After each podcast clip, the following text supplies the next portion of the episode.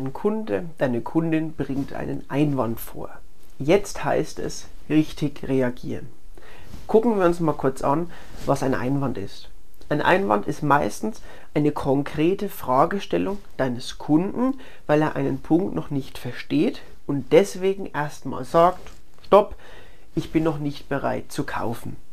Man könnte das Ganze auch als Nein, also als N-E-I-N ausdrücken für noch ein Impuls nötig.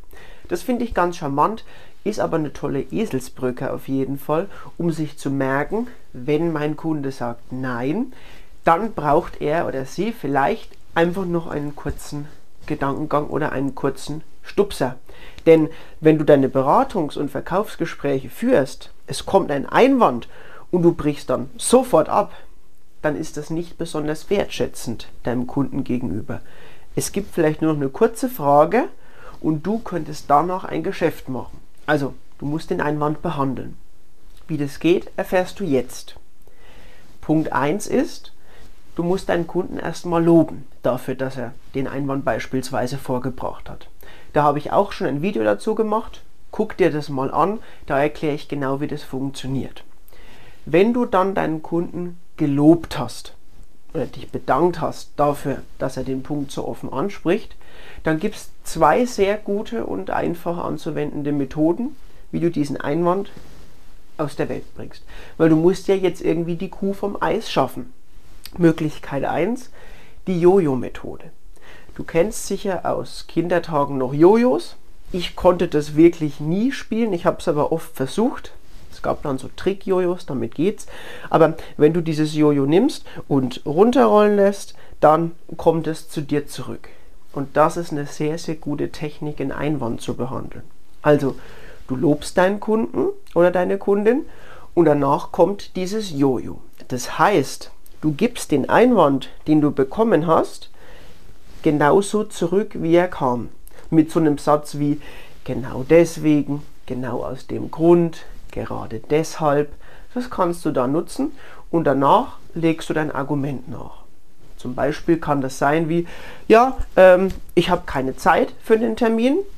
Super, Frau Kundin, verstehe ich absolut. Genau aus dem Grund rufe ich ja auch an, damit wir einen Termin vereinbaren können, um Ihnen dann Zeit zu sparen, dass Sie genau vorausplanen können. Wann passt es Ihnen denn zeitlich ganz gut? Und dann machst du dein Gespräch weiter. Das ist eine Möglichkeit über das Jojo, das es im Endeffekt zu dir zurückbringt den Einwand. Oder in dem Fall an den Kunden zurückgibt, den Einwand. Und eine zweite Möglichkeit, die ich auch sehr gern nutze, die auch einfach anzuwenden ist, ist die Waagetechnik.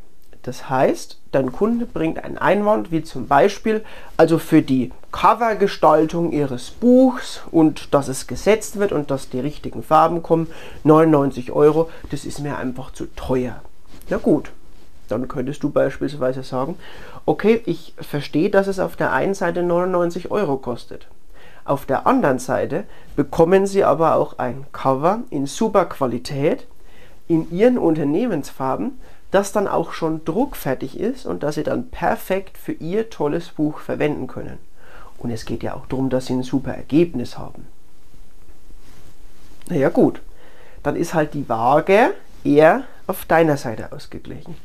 Also dieses mit auf der einen Seite, auf der anderen und dann zu verschieben, um dann die Waage zu deinen Gunsten zu beeinflussen, das funktioniert sehr, sehr gut.